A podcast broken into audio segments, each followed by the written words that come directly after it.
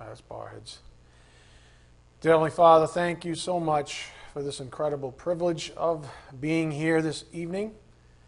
Just gathering together as family, Father. What an incredible privilege this is, Father. There's just so much awfulness in this world at the hands, the yoke of the God of this world, Father. We just so pleased and so blessed to be here on an evening like this, about to study the word of truth, truth that sets us free, Father. What an incredible blessing this is.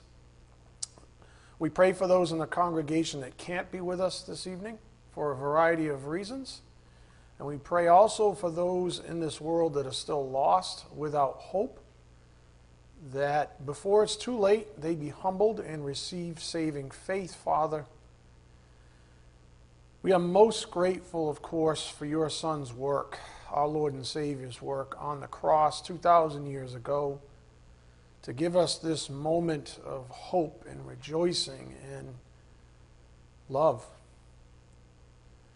We do just ask for your blessings on this evening's message. May it be edifying for our souls. We ask this in Jesus Christ's precious name. By the power of the Spirit, we do pray. Amen. Again, part 23 of Proverbs 17 Wisdom.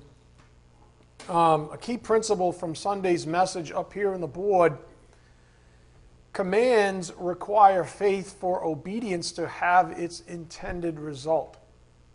Commands require faith for obedience to have its intended result. And as a side note, uh, this is why religion doesn't work. It's because it's void of faith in God. Um, rather, it's a profound show of faith in self. That's why religion doesn't work. It's because the faith is all wrong. Commands, the commands in the Bible require godly faith for obedience to have its intended result. Um, for example, up here on the board, I gave you this analog to think about on Sunday and it's just a picture of a person on top of a bridge. Um, if God says jump, if God says jump, and you can think of the analog in the spiritual life uh, when you're atop, when you're on the precipice of something that's scary, maybe a situation or what have you. When God says jump, then the idea is that you obey. And with perfect faith, you jump. What you don't do is engineer a solution, you know, to get off the bridge some other way and say, hey, I'll meet you at the bottom.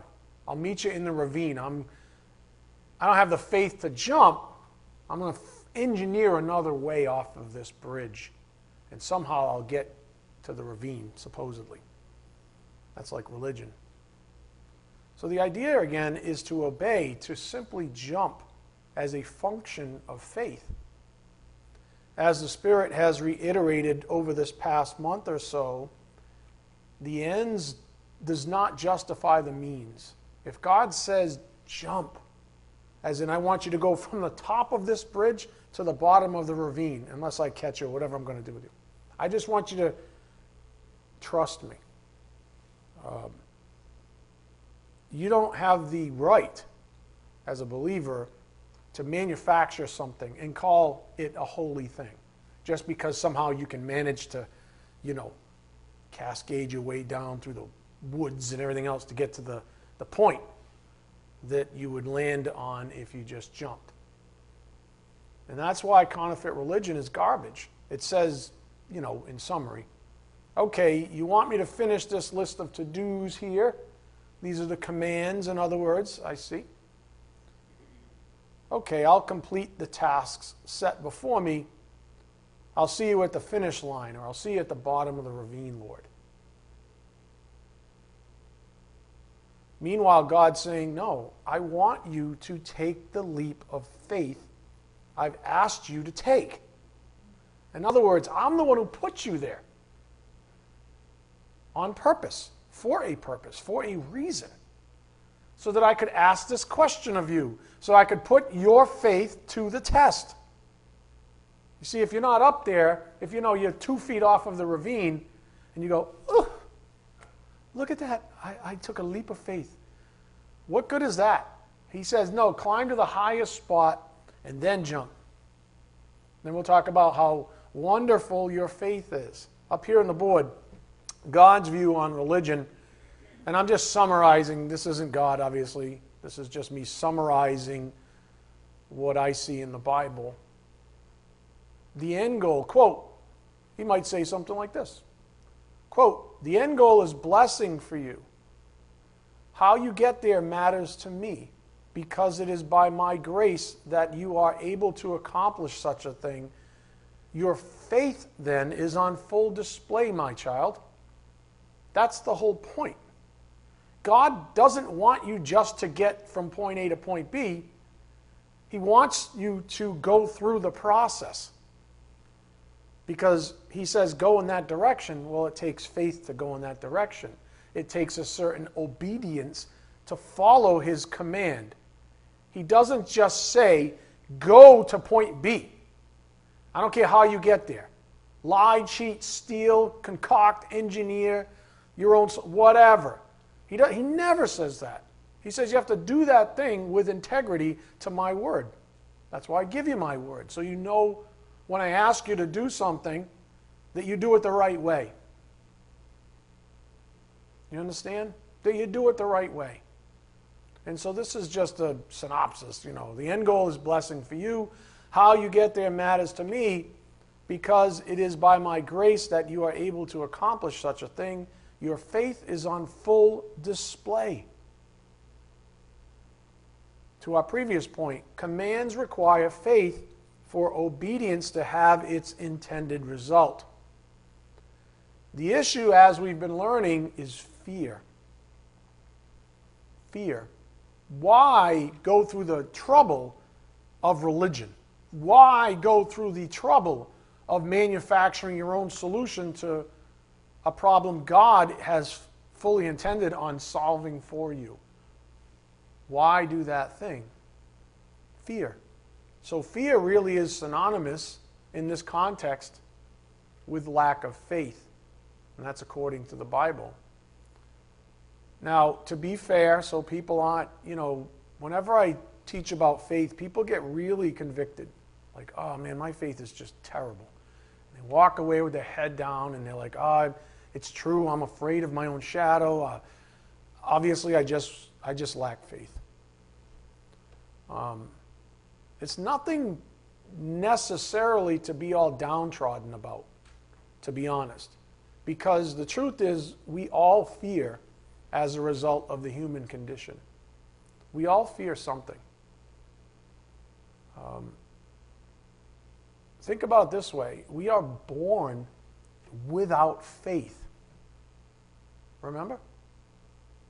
We're born without this faith that delivers. At salvation, we are given faith by the grace of God but it's hardly perfect or mature. It's still lacking. As we are sanctified by the grace of God, our faith increases. Um, and as our faith increases, our fear dissipates. So faith goes up, fear goes down as we're sanctified. That's the way it goes. So Please don't feel especially disappointed in yourself, as that would only complicate matters. The idea, as always, is to humbly accept things as they are. Just say, Yeah, I'm afraid. Lord, I'm afraid. I know what you're asking me to do right now, and I'm afraid. I really want to go the other route. I'm afraid. You know, we can work with that. Because God gives grace to who? He can work with that. He can't work with, I'm not afraid. I'm not afraid of anything. You know. He can't work with that because it's arrogance. He's opposed to that.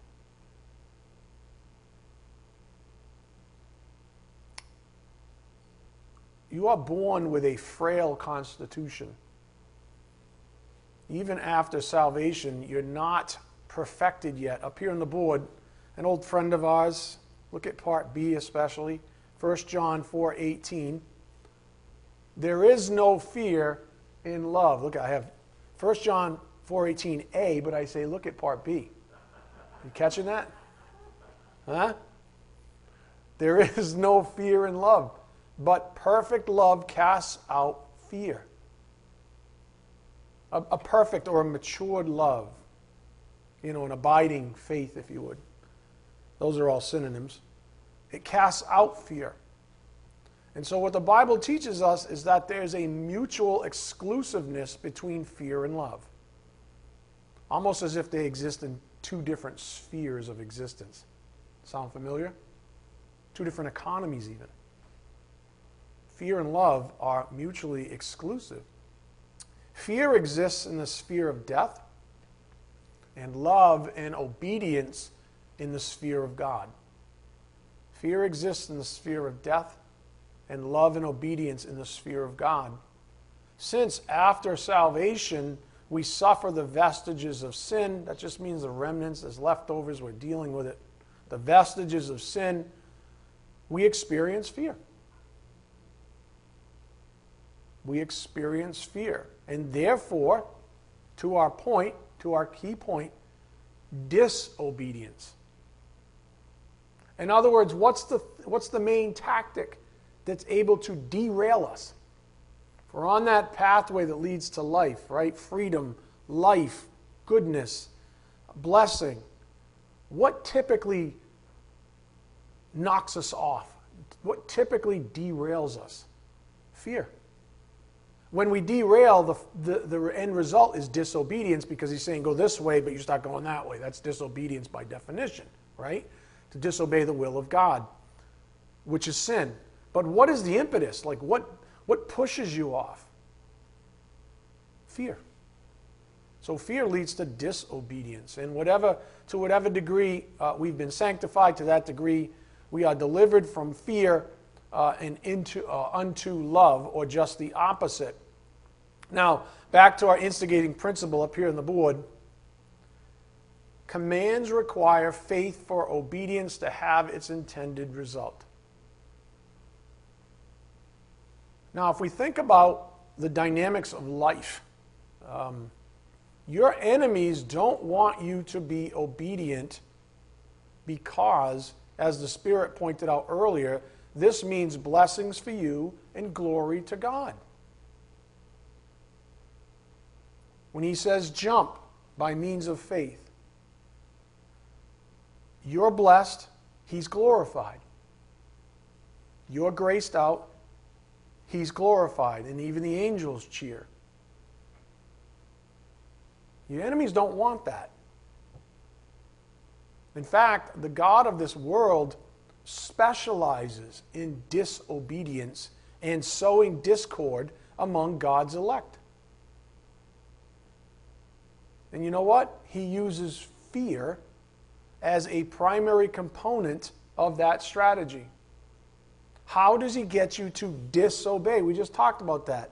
If obedience is this way, if obedience is obeying the command to go forward towards Christ, and you derail, that's disobedience. What typically knocks you off? Fear. So, fear is one of the primary components of Satan's strategy to get you to disobey the will of God.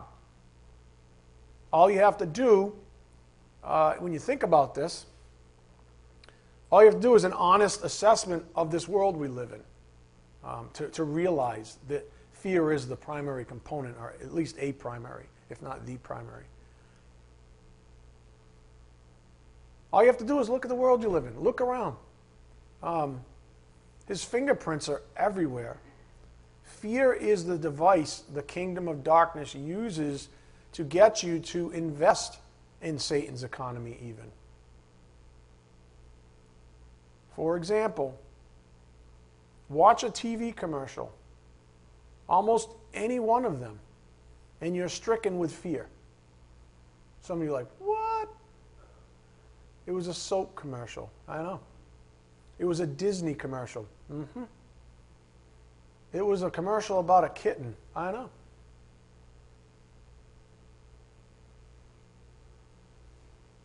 Always you're stricken with fear. You might say, no way, though. All right, so you want to be that way about it?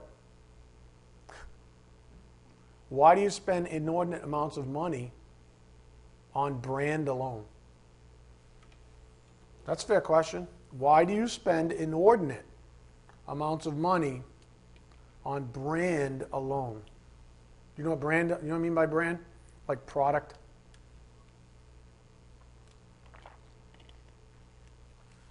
I mean, why would anyone spend 10 or even a hundred times, and this is not an exaggeration in some situations, a hundred times the amount of money on a product just because of the logo on it. Why would anyone do that? It certainly doesn't change the function or the nature of the product, the core value of the product itself. The only reason is because there's a logo on it. Why would anybody do that? Fear. Fear of comparing less favorably to their neighbor. That's it. On a different note, why would some guy buy a touch of gray hair dye? Ask John, ask John. I don't know. Why does he do it? He should be totally white, but look at see how he's got that little thing going on in there? He's got his little comb. No, for real. Why? Why? Why? Is God's word not enough encouragement for him? Go to Proverbs 16:31. Proverbs 16:31. Why? Why? Why? That's a fair question.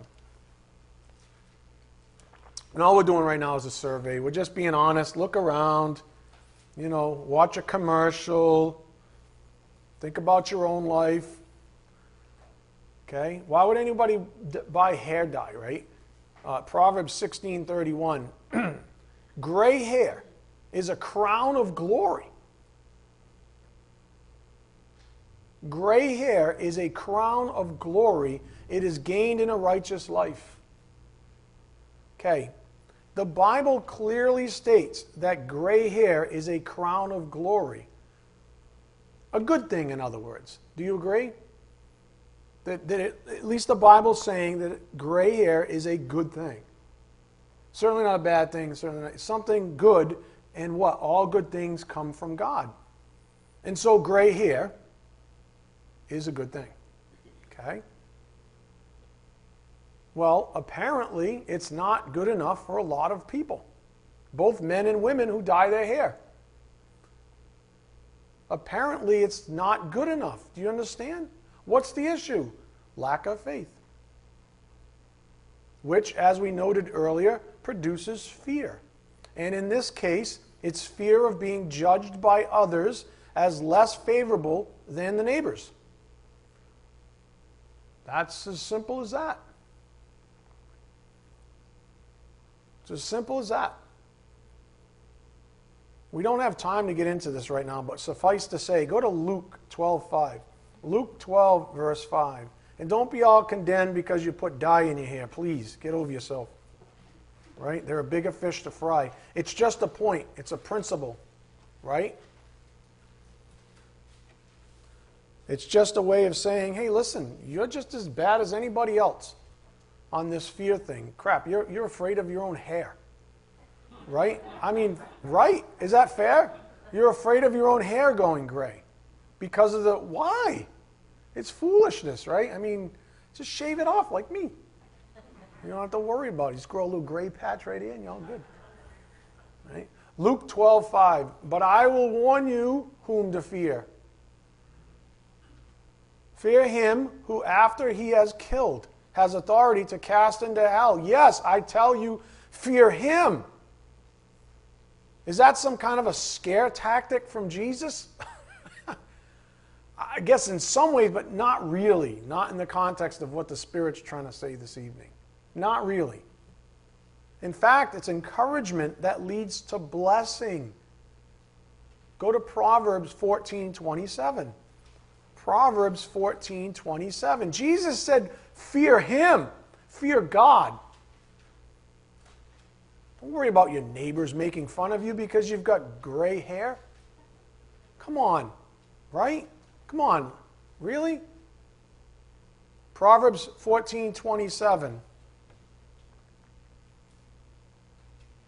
This is, you know, when Jesus said fear him, it was, an, it was a form of encouragement for us. That's the point. Fear him. Well, look at Proverbs 14 27 says. It says, The fear of the Lord is a fountain of life, that one may turn away from the snares of death. In other words, abide in the sphere of life, in goodness, in freedom, as opposed to the sphere of death, where there's bondage and fear and anxiety and blah, blah, blah, blah, blah, blah, blah. Right? The fear of the Lord is a fountain of life. What is he saying? He's saying, well, in a very small way, if you let go of that fear of your hair, you'd be that much more free. That's all he's saying. That that fear is not for me. I say that gray hair is a good thing. You obviously say it isn't. Well, who's in bondage, me or you? there you go. So again, I'm not picking on people who dye their hair. I mean, not not harshly, anyways, right? I mean, it is what it is. I'm just making a point. It does reveal a certain lack of faith for the simple fact that God Himself ordained gray hair as a crown of glory. Okay? So you see, it doesn't take long to look around you and see all the fear based activities blanketing the world we live in. It's indicative. You understand? If you take it as a collective, you just say, all right, all right, so all right, so there's a little something over here with people's hair, okay, whatever. But if you take it all together and say, what is the overarching trend here? Like what is all what does it all add up to? Because all those little things add up, right? Eventually, specks of sand can fill a jar up, right? Eventually, all the little fears come amount to something big, something real. All you have to do is look around. It's indicative of the absence of faith in God. So, to our previous point, the kingdom of darkness uses fear as a primary lever to sow disobedience in this world to sow disobedience, okay? Now, reflect on this for a moment. I was thinking about this, and obviously the Spirit wants you to think about it as well. For the record, the kingdom of darkness is smart enough not to sow fear through what I have here in my notes boogeymen. Like, boo! You know, scary things. The kingdom of darkness is much smarter than that, right? Um, it sows the more insidious kind of fear. That kind that eats away at your innards while you sleep, even.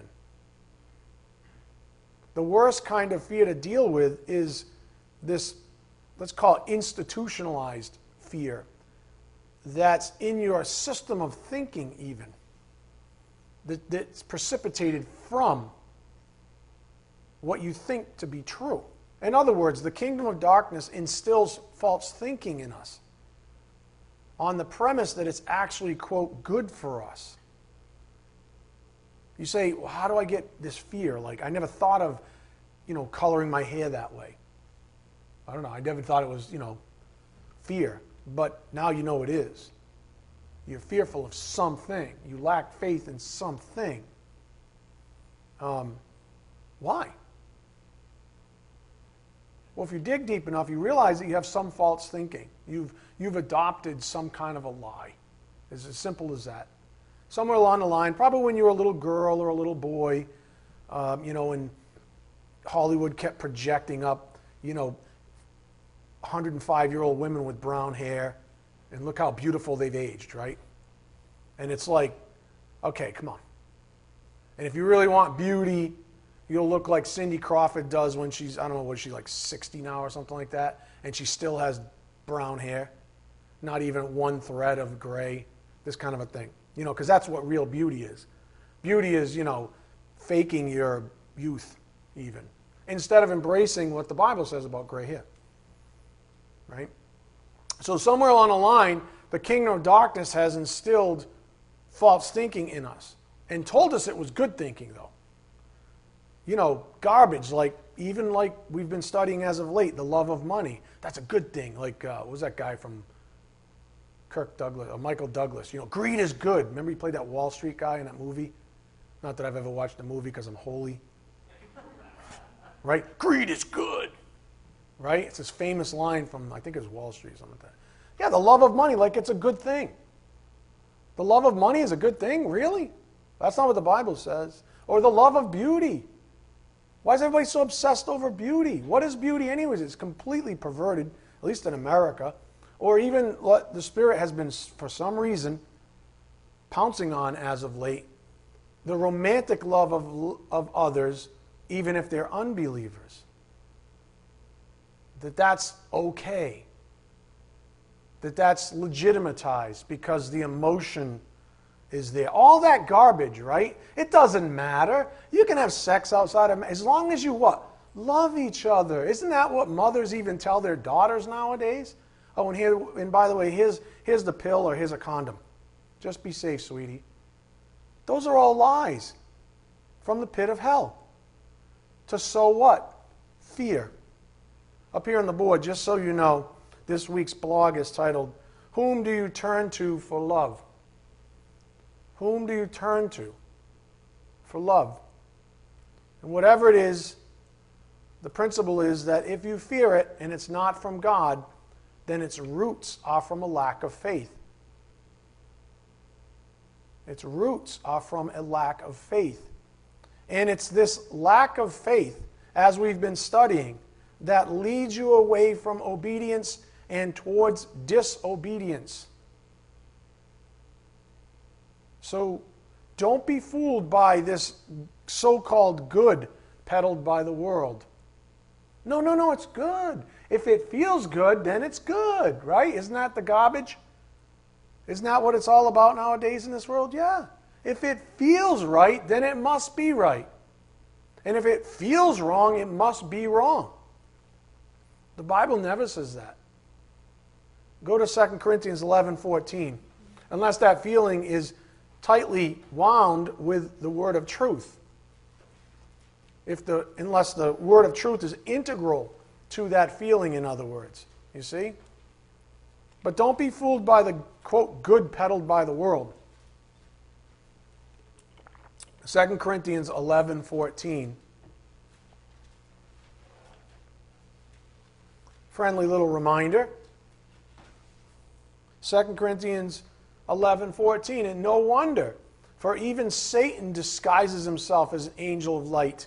So it is no surprise if his servants also disguise themselves as servants of righteousness. Their end will correspond to their deeds. Don't be surprised. Satan's not dumb. He doesn't, he doesn't show up to the party to seduce you in a boogeyman outfit.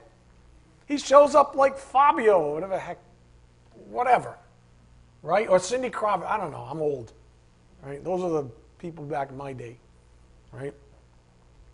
Whatever. He doesn't show up scary. He doesn't send scary people into your life to seduce you. He sends attractive people, but they're his agencies. They're his agents, you see. Please be especially aware of the fact that people are often Satan's greatest agency. People. Which is why the Bible adamantly opposes we believers getting involved with unbelievers at any level that sows discord in our souls. And a, the perfect example is romance. The perfect example is romance.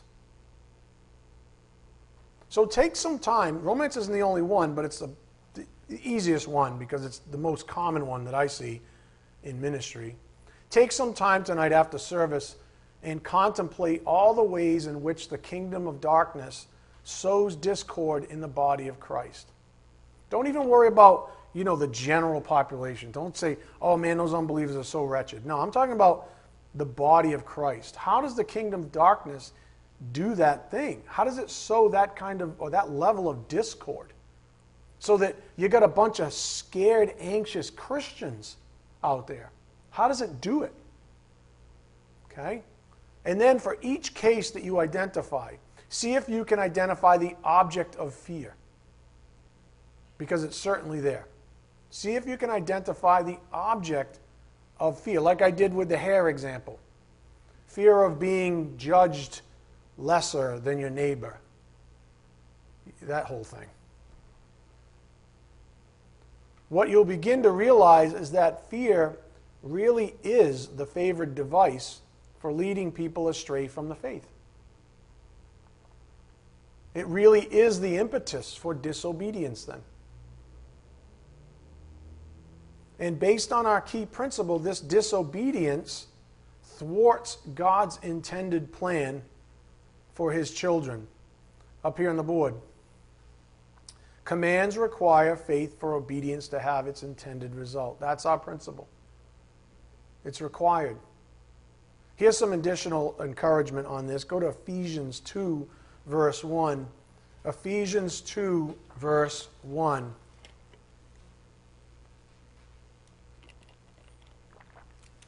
Ephesians 2, verse 1.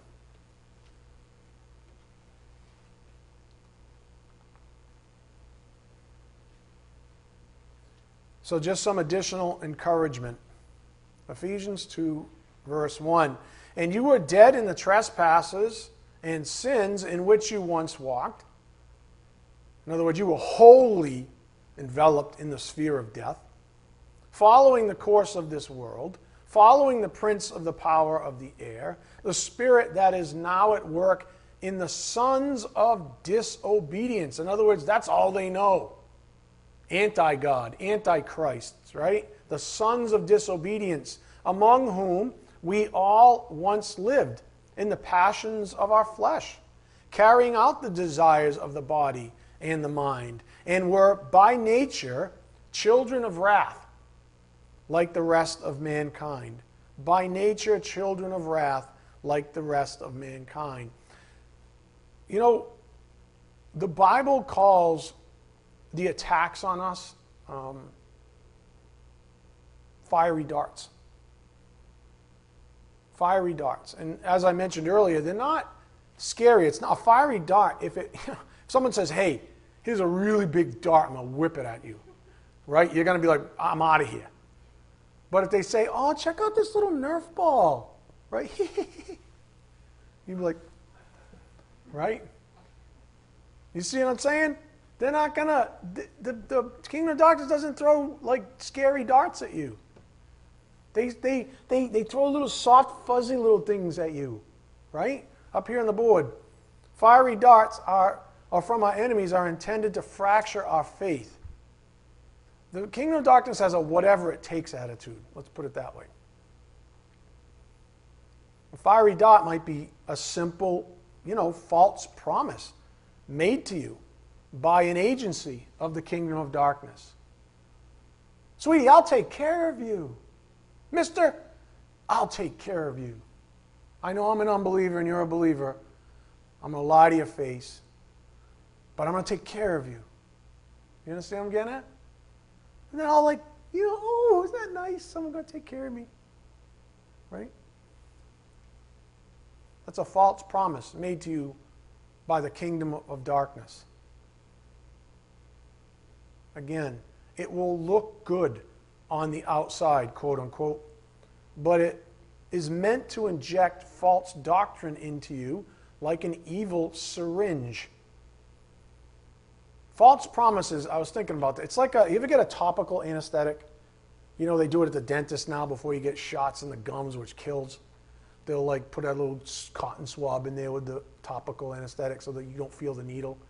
You know, that's a false promise. That has a way of sort of um, numbing the area before the needle pokes through the skin, you know, to get past your defenses.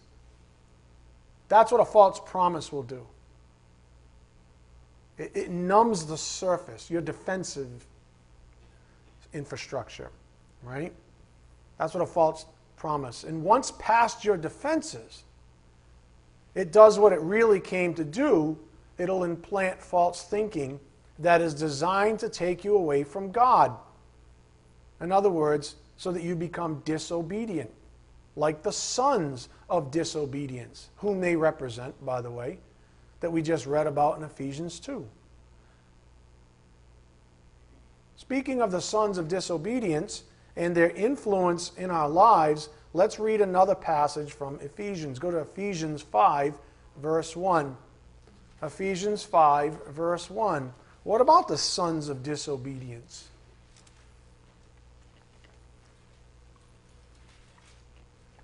Ephesians 5, verse 1. Therefore, be imitators of God as beloved children, and walk in love, as Christ loved us and gave himself up for us, a fragrant offering and sacrifice to God. But sexual immorality and all impurity or covetousness must not even be named among you, as is proper among saints. Let there be no filthiness, nor foolish talk, nor crude joking, which are out of place, but instead let there be thanksgiving. For you may be sure of this that everyone who is sexually immoral or impure or who is covetous, that is, an idolater, has no inheritance in the kingdom of Christ and God. Let no one deceive you with empty words, for because of these things the wrath of God comes upon the sons of disobedience. And just a note here, we are talking about natures here. This passage doesn't mean that if you told a dirty joke yesterday that you're going to hell. Okay? Just saying. Verse 7 this is important, verse 7. You see it? Therefore, do not become partners with them. Do not, do not become intimate with an unbeliever that way. Do you understand what I'm getting at? Where it becomes a problem for your faith. I'm not talking about familial love. I'm not talking about that. I'm talking about where somehow you let them in. You let them to a place in you that they should not be because it's in that place that they're able to make you stumble. That's the point. Therefore, do not become partners with them. For at one time you were darkness, but now you are light in the Lord. Walk as children of light, for the fruit of light is found in all that is good and right and true, and try to discern what is pleasing to the Lord.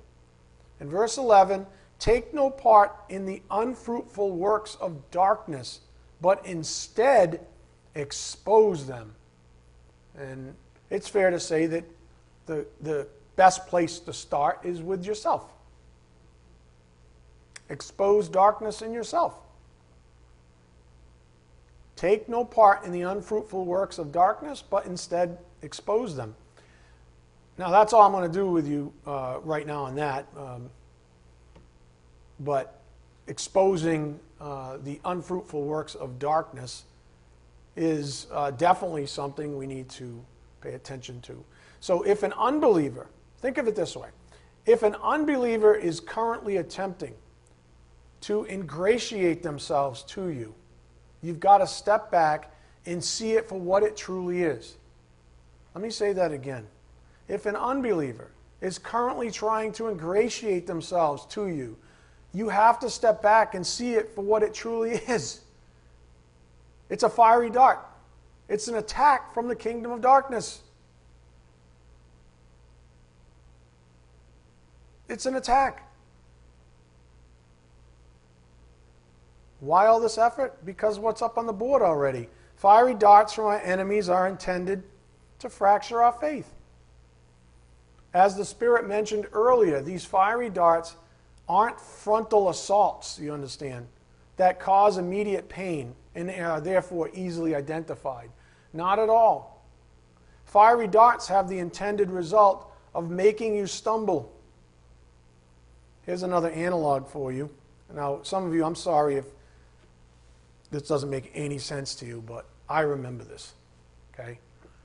I remember watching TV when I was young, and a good, you know, there's always the good guy, bad guy, right? Even in cartoons, but even like Three Stooges, there's all these little skits, right? There's a good guy and a bad guy. And say they got into like a, you know, they're like we're going to settle this like men, and then they get into a, you know, fisticuffs or in a boxing ring or something foolish, right? To settle something fair and square. But the bad guy has this pretty little girlfriend that, like, you know, purposely flirts with the good guy while he's in the ring. You know, she's like, and he's like turning sideways. And then the bad guy punches, punches him out and knocks him out. And what do you say? You say, that's not fair. That's not fair fighting. The bad guy used his girlfriend to distract the good guy so he could punch him when he wasn't looking. Duh. What, what do you think happens in real life? Our enemies don't fight fair. It's that simple. They don't fight fair. Similar or the same with fiery darts. The first one is meant to distract you, but it's the second one that carries the payload. Does that make sense? The first one might be an empty promise to get by your defenses. It's the second one that carries the payload.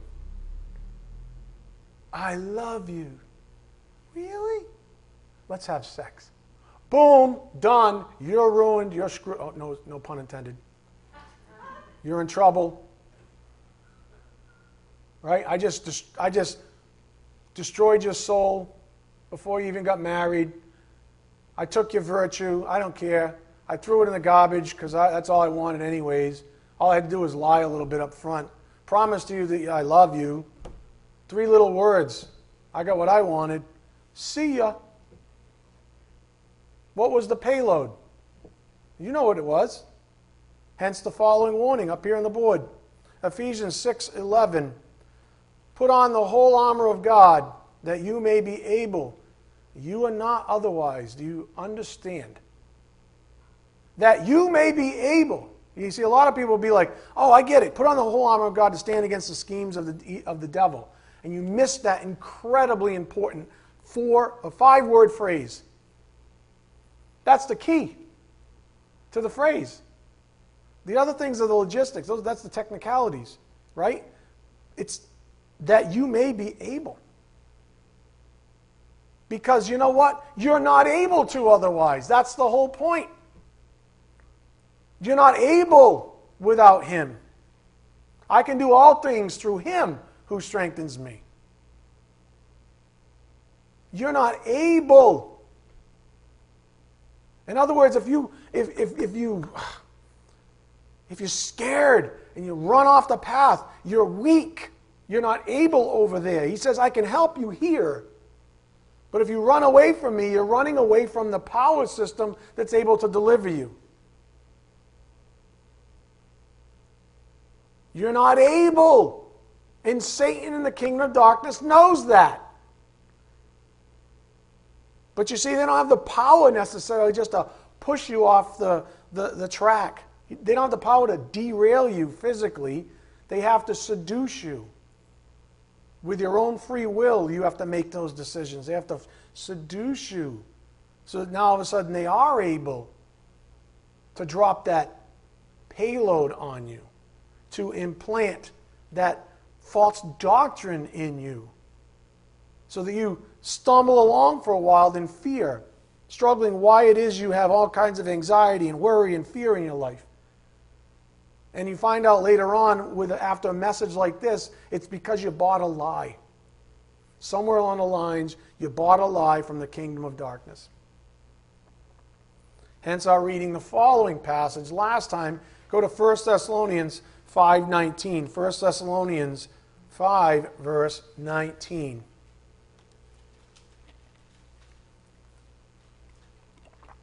Put on the full armor of God so that you are able to stand against the schemes of the devil.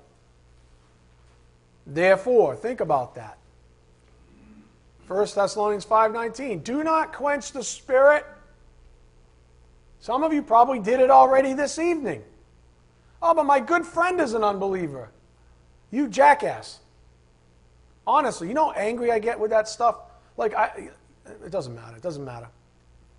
Doesn't matter how angry I get. Just know that it's righteous indignation. Just stop. Just stop.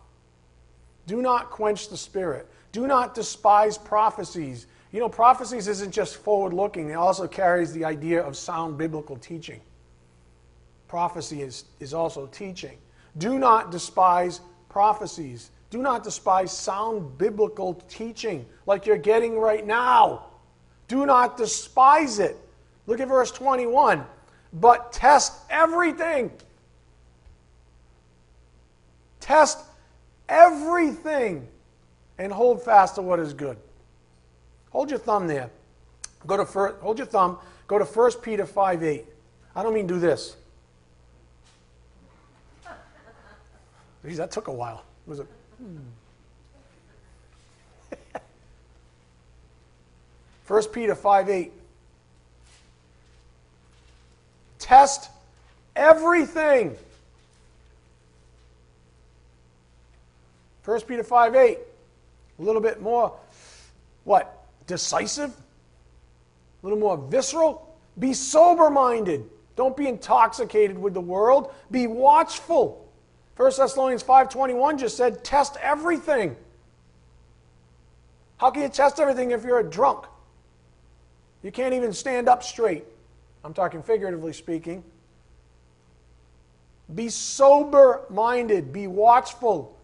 1 Thessalonians 5:21 test everything. Your adversary the devil prowls around like a roaring lion, lion seeking someone to devour. Resist him. Firm in your what? Faith, knowing that the same kinds of suffering are being experienced by your brotherhood throughout the world. In other words, you're not alone. And after you have suffered a little while, the God of all grace, who has called you to his eternal glory in Christ, will himself restore, confirm, strengthen, and establish you. To him be the dominion forever and ever. Amen. Okay, go back to 1 Thessalonians 5:19. 1 Thessalonians 5:19 says what? Do not quench the spirit.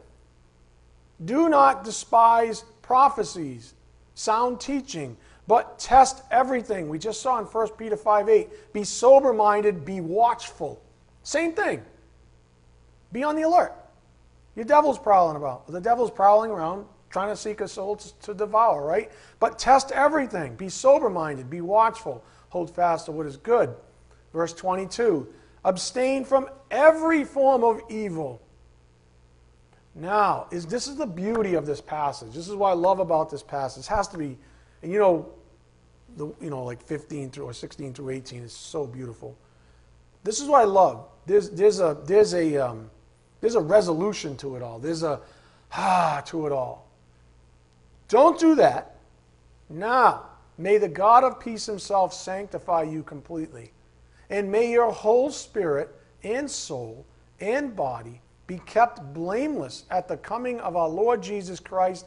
He who calls you is faithful, he will surely do it. Ah, right? Ah. I don't know about you, but that's like a, it's just like the word just washing over. Just remember that God is the one who sanctifies us. Up here on the board, on the topic of self sanctification. Do not concoct your own solution to a problem that God wants to solve for you by grace. Go to Romans 12 12. Romans 12 12. Do not concoct your own solution to a problem that God wants to solve for you by grace. If He's put you in that position, if He's allowed you in that position, you are there for a reason. It's faith. You want faith. You want to abide in the faith. Do not concoct your own solution to a problem that God wants to solve for you by grace. Romans 12 12. Rejoice in hope. Be patient in tribulation. Be constant in prayer. One last time with our pair of key principles up here in the board. Commands require faith for obedience to have its intended result. And then, secondarily, fiery darts from our enemies are intended to fracture our faith. Okay, for the sake of um, continuity, let's go back to our primary passage in Proverbs 17 now. Go to Proverbs 17 1, and then I've got to close here shortly. Proverbs 17, verse 1. This would be very familiar territory at this point. Proverbs 17, verse 1. Better is a dry morsel with quiet than a house full of feasting with strife. A servant who deals wisely will rule over a son who acts shamefully and will share the inheritance as one of the brothers.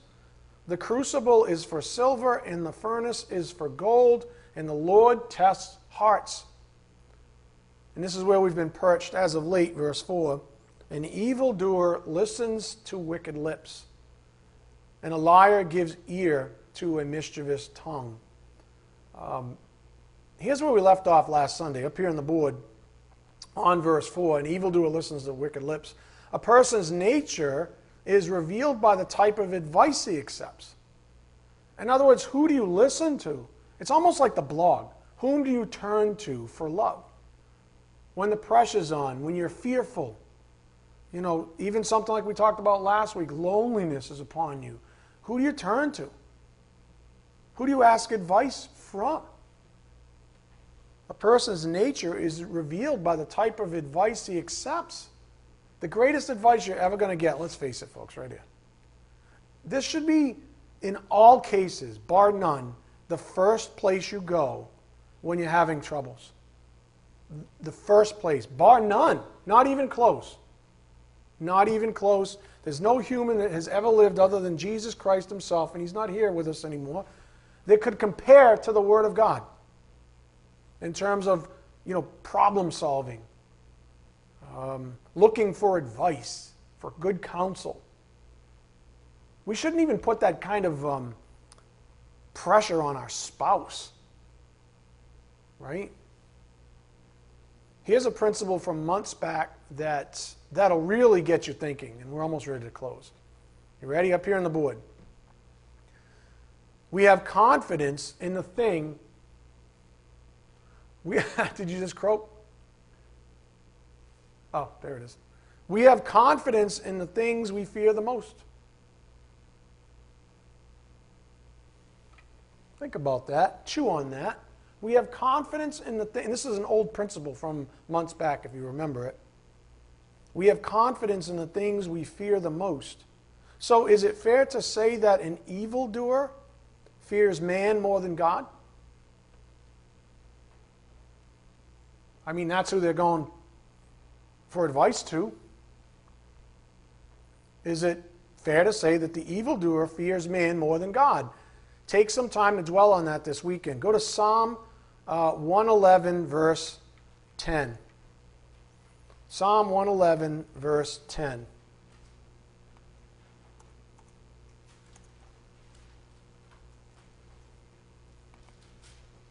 Psalm 111, 10.